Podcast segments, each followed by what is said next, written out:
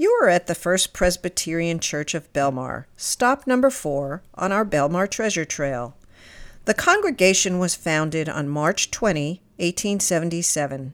It's interesting that before construction of Belmar's diverse churches, many people in the community worshiped in the same place, and that was a former pavilion from the Centennial Expo in Philadelphia, more commonly known as the World's Fair. In the summer of 1880, when Belmar was known as Ocean Beach, the pavilion was brought from Philadelphia to Belmar. As a side note, several of our beautiful homes throughout town were originally structures from that same 1876 World's Fair.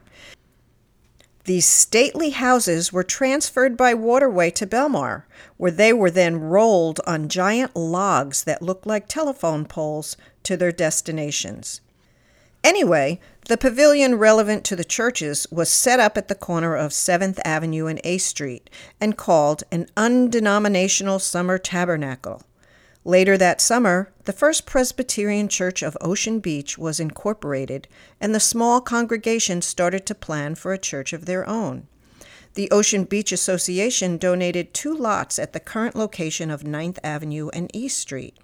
The current church building was built and dedicated in 1959 prior to the construction of an office wing addition on the East Street side of the building in the early 1980s, there had been a multi purpose meeting space and gymnasium facility.